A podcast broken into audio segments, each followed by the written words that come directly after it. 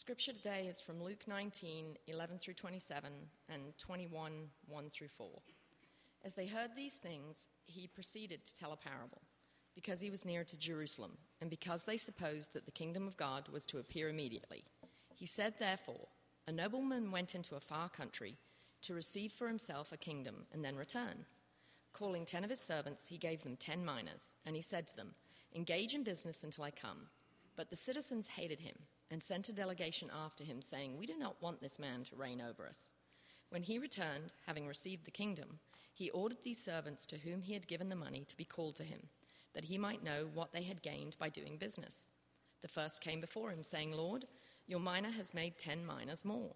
And he said to him, Well done, good servant, because you have been faithful in a very little, you shall have authority over ten cities. And the second came, saying, Lord, your mina has made five minas. And he said to him, And you are to be over five cities. Then another came, saying, Lord, here is your mina, which I kept laid away in a handkerchief, for I was afraid of you, because you are a severe man. You take what you did not deposit, and you reap what you did not sow. And he said to him, I will condemn you with your own words, you wicked servant. You knew that I was a severe man, taking what I did not deposit and reaping what I did not sow. Why then did you not put my money in the bank? And at my coming I might have collected it with interest. And he said to those who stood by, Take the mina from him, and give it to the one that has ten minas. And they said to him, Lord, he has ten minas. I tell you that, to everyone who has, more, more will be given. But from the one who has not, even what he has will be taken away.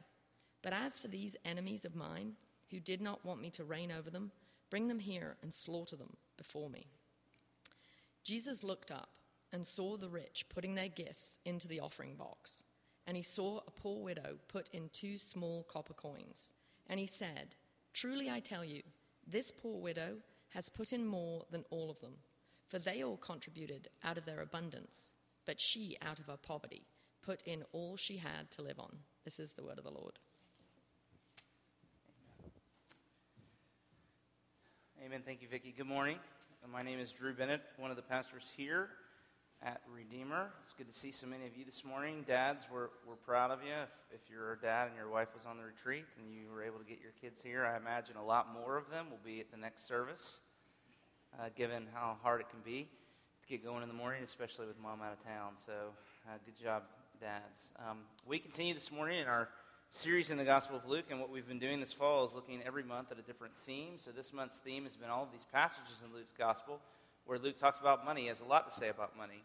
And so we've spent the entire month uh, looking at this theme. Now, so I guess what that means is, is you can tell your friends they can come back to church next week because we'll be done with this topic. Okay? So everybody's okay. November's going to be something different. Uh, so let everybody know that, all right? So they'll come back. Uh, no, in, in all honesty, uh, there's a lot that we have to learn from Luke here. Uh, and, and really, what he's teaching us is, is what you believe about the gospel affects what you do with your money. And so if you really want to know what, what, you, you know, what you really believe about Jesus, look at how you spend your money. That's part of what Luke's telling us here. In this parable, the parable of the ten, we debated this, Vicky, and did Vicky leave? We debated in our, in our preaching meeting that is it mina, is it mina? And I think we settled on I'm going to do use mina because it's just what I geared up to do. So mina, mina, however you want to translate that, we're not really even sure. But this parable of the ten minas is a parable about money. Okay, in Matthew, there's a similar parable that seems to have a broader application. It's in Matthew chapter 25, but here in Luke, it's clear that the emphasis is on money and material possessions.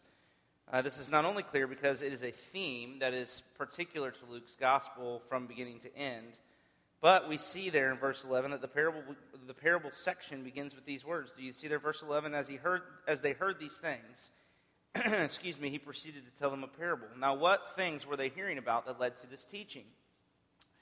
And I don't know if you have a Bible in front of you. If you do, you probably noticed. If you don't, you might not realize that just before this section is the story about Zacchaeus the tax collector.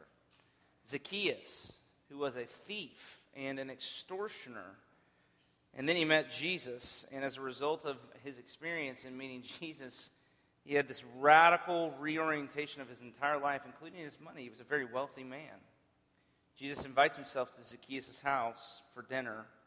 It's such a powerful experience for Zacchaeus that at the end of the night, he makes this huge pronouncement, verse 8 of chapter 19. He says, Behold, Lord, half of my goods I give to the poor. Okay, so he emptied out 50% of his, of his savings account. Half of my goods I give to the poor, and if I've defrauded anyone of anything, I will restore it fourfold. So it's clear, see, from the text, that Jesus sees this as evidence that he, that Zacchaeus has been converted. He says in verse 10, Today, I tell you, salvation's come to this house. Zacchaeus, you're a new person, he says. He sees this as a very appropriate, very normal reaction in Zacchaeus. And I think that should unsettle us a little bit because if it is anything but normal for us. I mean, pastors, listen, I, I, I imagine pastors would love people who become Christians and decide to give 50% of their wealth to the church. Right? Don't you imagine? And I, it's not, I can tell you, it doesn't happen very often. In fact, I don't know that it ever has in my experience. And so, but Jesus doesn't seem to blush at it at all. He seems to think this is just normal, you know, every day. And it seems anything but normal to us. It's extraordinary. You know, we might say it's hyperbole, right? Or is it? I'm not sure. And then right after that story comes this parable. And so I want you to see here then from chapter 19, this is a parable about money and what we're to do with our money.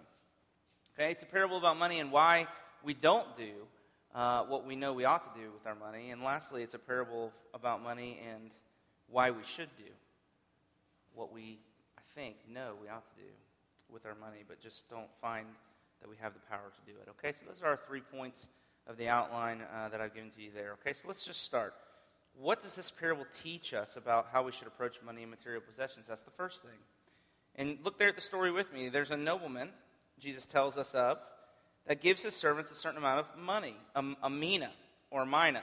Three months' wages, basically. All the commentators and, and scholars are, are kind of unanimous about that. So it's about three months' wages. And he tells them, verse 13, engage in business with this investment that I make in you until I come. And when he returns, we're told that he gathered these servants together in order to learn from them. And here's the verse, the phrase that I want you to pick up on in verse 16. He, he, he wants to learn what they had gained by doing business while he was gone. And that's interesting, you know, language, isn't it? I mean, it's interesting word choice, it's interesting terminology here that, that, that Jesus has picked up on all of this language from the, the market and from the business world. Because in business, you have a product, you have a market, you have capital, and you're hoping for profit. I mean, in all of these, these words that Jesus uses to describe the way the kingdom works are these words from the business world. And so there's a way in which there's a parallel between the way the business world works, which most of us are familiar with, and the way the kingdom works, which we're less familiar with. And so let's just kind of, but they get, see, these things get redefined a little bit, of course because we're talking about the kingdom of heaven here. So let's what is the business then? That word business there, verse 16. What have they gained by doing business? Engage in business until I come, he says. Well, what's the business? And my definition would be something like this that we are to use our money and material possessions to spread the knowledge and the influence of the kingdom of heaven on the earth until he comes. Let me say it again that we are to use whatever money and material possessions that he has given to us to spread the knowledge and the influence of the kingdom of heaven on the earth until he comes. That's our business. Let's talk about that just a little bit. First, to, to, to use our money and material possessions to spread the knowledge of the kingdom of heaven throughout our city and our world. And we do this, I mean, this, you know, just some, some practical things. We do this by funding church planting, by funding missions projects that preach the gospel, by raising up young men and women uh, to, to learn the gospel, to be trained theologically so that we can send them out to preach and teach, and then we can support them financially all of the ways that we would be committed to the task of seeing the knowledge of the kingdom of heaven spread to all the corners of the earth through uh, gospel ministry and the preaching of the gospel, not only by preachers and teachers, but by lay people and lay missionaries that God sends all over the world. But also, we use our money and material possessions to spread the influence of the kingdom of heaven throughout our city and the world. And we do this by using our money, using our stuff to promote the spiritual, physical, economic, and social flourishing of our community and communities all over the world. We, we take whatever capital and resources that we have to build and sustain concrete, physical, tangible expressions of the shalom of God's kingdom that radically impact lives, not only here in Winter Haven, but all the places that God would send people that we know. This is our business. So we're to engage, we're to use the money material possessions that we have to engage in doing business until he comes again, to spread the knowledge and influence of the kingdom of heaven here on the earth until he comes again. But what's the gain? What's the profit? See, he says we're to do this in order for we're, we're to be aiming at a gain. What gain? What had they gained by doing business? He says, and I think the gain is, of course, uh, we could say what the teaching of the Bible would be is that the gain is souls, which are of a single soul. We're told is of greater value than any earthly treasure, because while even the brightest and the most beautiful of earthly treasures will eventually fade, the soul is the thing that lasts forever. The gain is not only souls, but it's also what I've said already the concrete expression of the kingdom of heaven within earthly social and political structures that leads to the flourishing of the whole community. Like when, um, I thought of some examples, like when the business community and the churches and the nonprofits get together in a city, in a room, like what happened in Winter Haven just a few uh, weeks ago through Heart for Winter Haven, and the business community and the nonprofits and the churches join hands with one another and they pray for the renewal of a city. Like it's happening in our city through the work of Brad Beatty. I mean, that's the gain. I mean, I've lived here my whole life, and I sat in that room, and I just thought, I've never seen something like this. We're making progress. Something's happening. And I think this is just in small snapshot what the phrase do, gaining or gaining a profit by doing business really means for us. And this is what Jesus expects us to use our wealth and resources to do. For as long as he tarries in heaven, this is what he's left us to do while he is away receiving the kingdom to seek first his kingdom and his righteousness, to see the gospel of the kingdom proclaimed and the righteousness of the kingdom prevail, not just with our enthusiasm. See, not just, man, I, yeah, I want to see that, but that there's practical putting our, our physical material resources into those projects, not just with our enthusiasm, with our money. And what we're told here is that he's coming back again. And when he comes back, like what happens to these servants here, he will bring us to judgment. Not just unbelievers, but believers too. That we will Hall have to sit with him one day for a performance review. And the shape of our life, our eternal life, will be determined by the shape of our earthly life. Listen to 1 Corinthians 3. Each one's work will become manifest, for the day will disclose it. That's the day of judgment, the day when he gathers his servants, because it will be revealed by fire, and the fire will test what sort of work each one has done, Paul says. If the work that anyone has built survives the fire of God's evaluation, then he will receive a, re- a reward. But if anyone's work is burned up, he will suffer loss, though he himself will be saved, but only through fire. Paul's writing to Christians. That's a, that's a letter to Christian people there in 1 Corinthians 3. And so we should be, I think, you can say, from the, from the beginning to the end of the Bible. Now, I know this is something, we don't have a lot of time to get into this, okay? We've talked about this before. You can come ask me questions if you, ha- if you have them later. But we should be, I think the Bible says, motivated by the idea of judgment. Not, not the fear of judgment, but the promise of reward that he offers us in judgment. He says in verse 26 to everyone who has, more will be given, but from the one who has not, even what he has will be taken away from him. In other words, if you spend your life and your money in the business of the kingdom, then whatever you have to show for it on the day of judgment, you will be given more. Here's 10 minas, Lord. Here's 10 cities. You've been faithful in small things, here are the big things. But if you you will be you will be rewarded in other words with eternal spiritual riches that will never spoil, perish or fade. However, if you live only for yourself and you come before God with very little to show for all of the time and energy and money you've spent throughout your life, then that little will become less. And the less will go on for eternity. And so I think what Jesus is saying is this is a good investment. That's the application. This is a really good investment. Now, when I began to prepare for the sermon at the beginning of the week, I really thought that this was going to be the bulk of what we would talk about, but I'm actually going to just stop right there and say that's the teaching. I mean, that really is the teaching. It's right there. Uh, and, and, I'm going to stop there because I think for the most part, we really do the, we really do know what Jesus is asking us to do here. Our problem is not that we don't know what we're supposed to do with our wealth. We know. Let's be honest. Can we just have a moment of brutal honesty with one another? The problem is, where do I find the courage to do what I know I'm supposed to do? And I want to spend the rest of the time talking about that, okay? Because I do think this, this uh, parable really uh, gets to the bottom of some of that as well. And so, what we've said then is in this first point, use your wealth and resources to gain a profit by doing business in the kingdom of heaven. That's the teaching that the parable gives about money. It's very clear, it's very hard. And for that reason, I'm thankful that Jesus also exposes our hearts to us so that we can also understand why. Why is this so hard? Why do we. I mean, and this is, you know, true of our culture more than probably most in the world, but why, why is this so difficult? And really, there's applications not just to money, but to all obedience. And so let's dig into this a little bit more. I want you to look at the way that Jesus, uh, in his story, characterizes the citizens of the country of this king, this nobleman that's gone away to receive a kingship. So come with, with me to verse 12. He said to them, A nobleman went into a far country to receive himself a kingdom and to return. And then, if you skip down a little bit, but the citizens, his citizens hated him, and they sent a delegation after him saying, We do not want this man to reign over us. And there it is. See, a, there's some antagonism there, isn't there?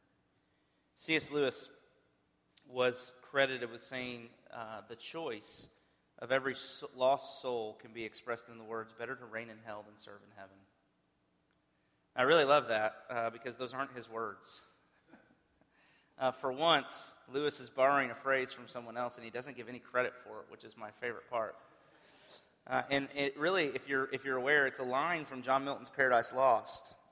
Uh, which is a classic in English literature, and it really is. I've read, I, I, I, read it in small chunks because it's very hard and very dense, but really is marvelous. And the line from the line is from Milton's Paradise Lost, and here's Milton. Uh, and I think Josh, we have this on the on the screen, don't we? And be, I put it up here because it's it's so. I'm going to read it to you, but you probably need to see it while I read it to you so you can get the full force of it. Milton's here describing the state of mind of Satan. Paradise Lost is a story from the heavenly perspective of the fall of man in Genesis uh, 3. And Milton here is describing the mind, the state of mind of Satan after he's been thrown out of heaven. This is Satan talking here about what's happened to him, and, he, and he's rallying, he's rallying the demonic forces around him in light of their recent um, defeat at the hands of the armies of heaven. So he says, "Let us not then pursue by force impossible." Our state of splendid vassalage, but rather seek our own good from ourselves and from our own live life to ourselves, though in this vast recess, hell, free and to none accountable, preferring hard liberty before the easy yoke of servile pomp. He goes on, What though the field be lost? Uh, we've lost heaven, we lost the battle, but all is not lost. The unconquerable will is not lost. In study of revenge, immortal hate, and courage never to submit or yield, infernal world, and thou profoundest hell, receive thy new possessor, one who brings a mind not to be changed by place or time. And he goes on, he says, Here at last we shall be free. Here we may reign secure, and in my choice, to reign is worth ambition, though in hell. And here's the line better to reign in hell than to serve in heaven. Now, I realize this is beginning to sound like a high school English class, and I'm sorry about that. But Paradise Lost is a classic for a reason. And in this case, it is this, it's this piercing language Milton uses to describe how committed we are, like Satan, to this state of mind. I mean, isn't that, isn't that profound language? He says, rather, rather seek our own good from ourselves and from our own to live in life to ourselves, this profound sense of autonomy and, and the stubbornness. He says, you know, we've lost heaven, but all is not lost. Our will remains unconquerable. You know, we, we, we, we still possess the courage never to submit or to yield. This profound stubbornness that, that he displayed. And then, and then, of course, in the line, better to reign in hell than to serve in heaven.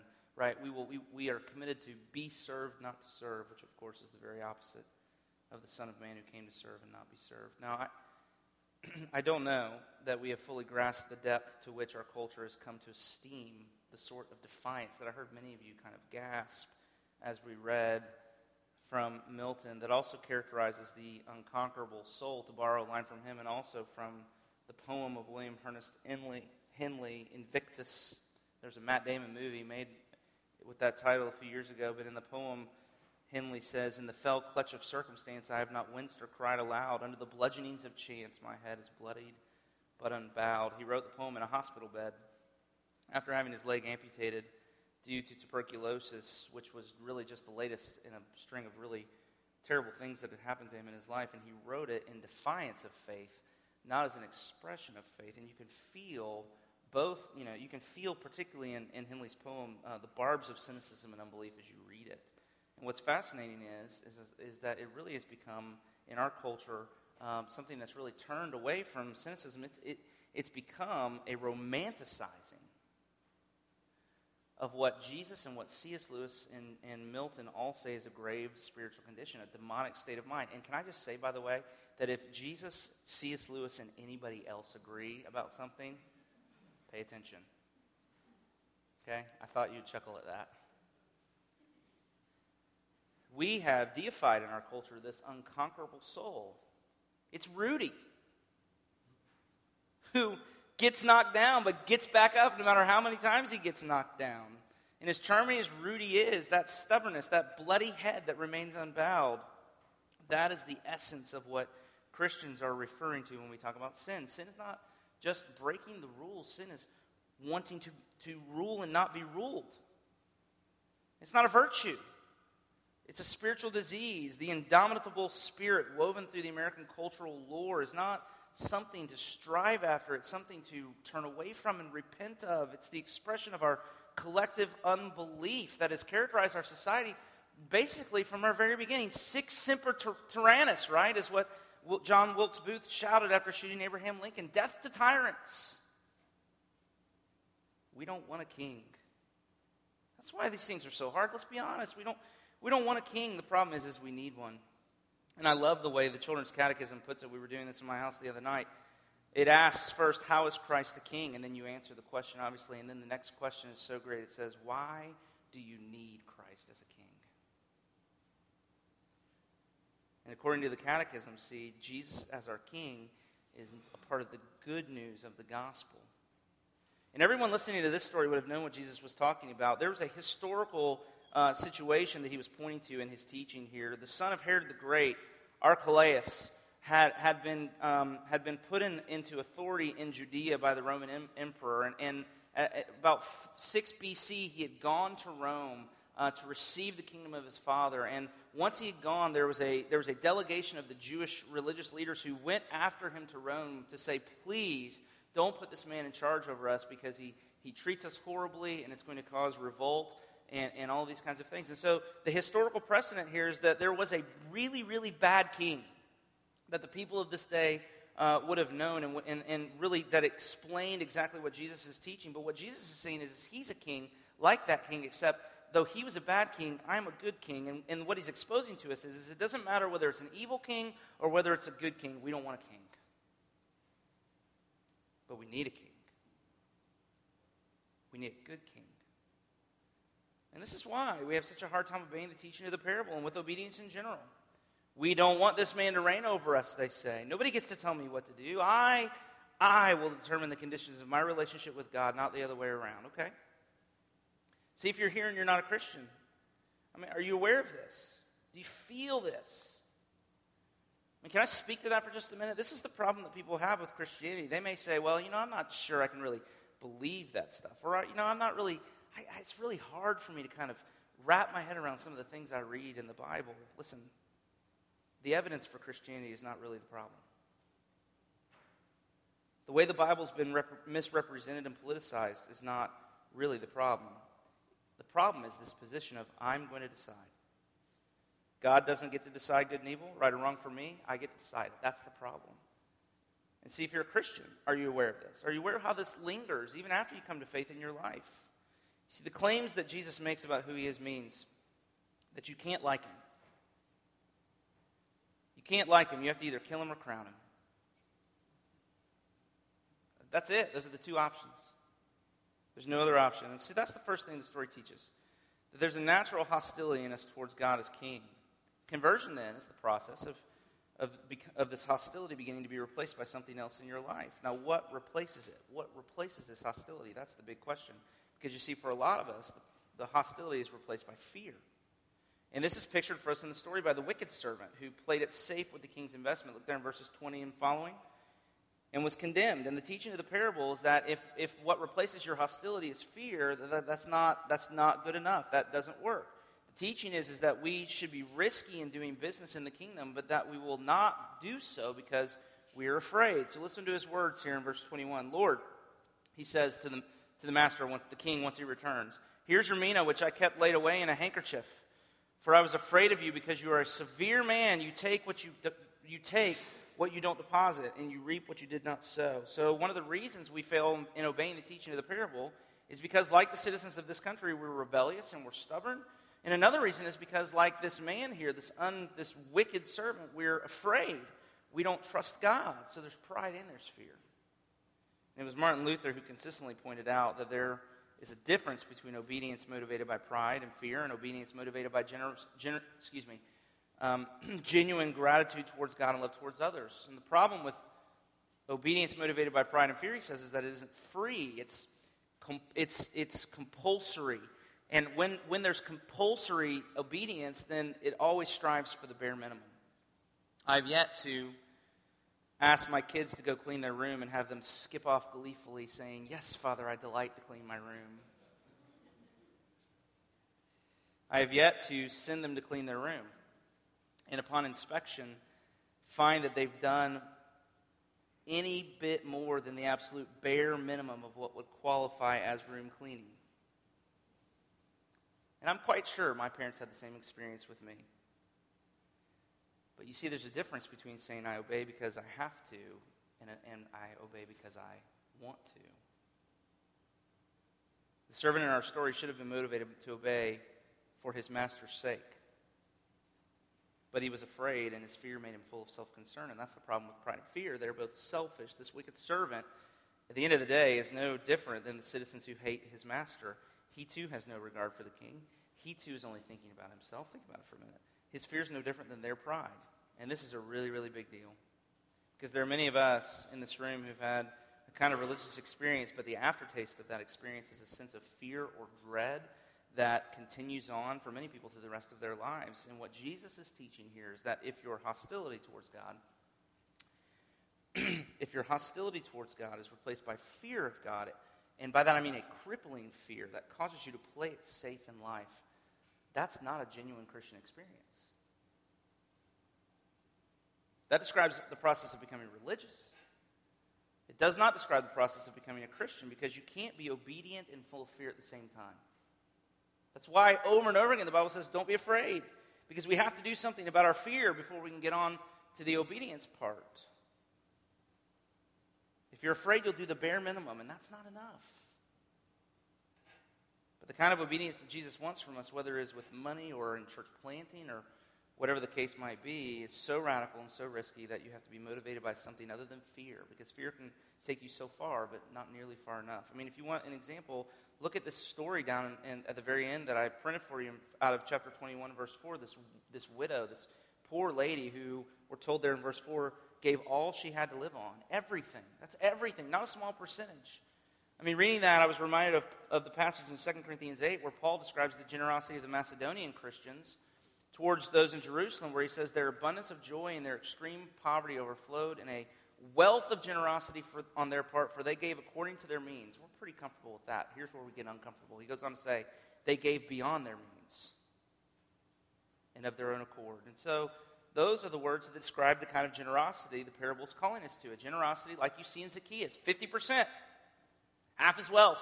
Or the widow, 100% or the Macedonians who gave out of their extreme poverty beyond what they really could afford. That is the kind of, you know, I don't want to water that down. That's the kind of radical, risk taking generosity that we're called to. That's the standard, nothing less. The Apostle Paul calls it a grace because it is supernatural, God initiated, and God sustained. If you play it safe, if you play it safe, Jesus is teaching us in this parable, you've not been touched by grace.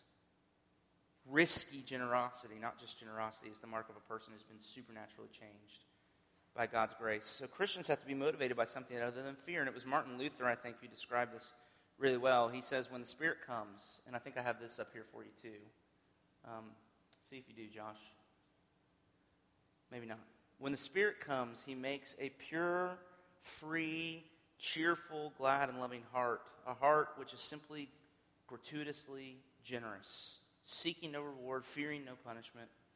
Such a heart is generous for the sake of generosity alone and does everything with joy.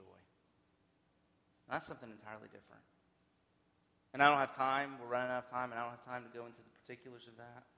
But I just want to end by asking this question: Say, how do you get a heart like that? I've been stopped by that by that characterization. That's the third point of the sermon this morning. You see, this wicked servant, who his hostility was replaced by fear, he's wrong about the king. That's his problem. Look there in verse 21. He calls him severe. That word means hard or ungenerous, unkind, you, you know, exacting, harsh. He says, You take what you did not deposit and reap what you did not sow, which means if I earn money, you'll take it. If I lose it, you'll hold me responsible. There's no winning with you. And what stopped me is Jesus is saying, This is what you think about me. You think that way about me. And it's why generosity is hard. Who Tell me, who would want to put their, uh, give their money away and put their life in the hands of someone who was like that? Nobody would.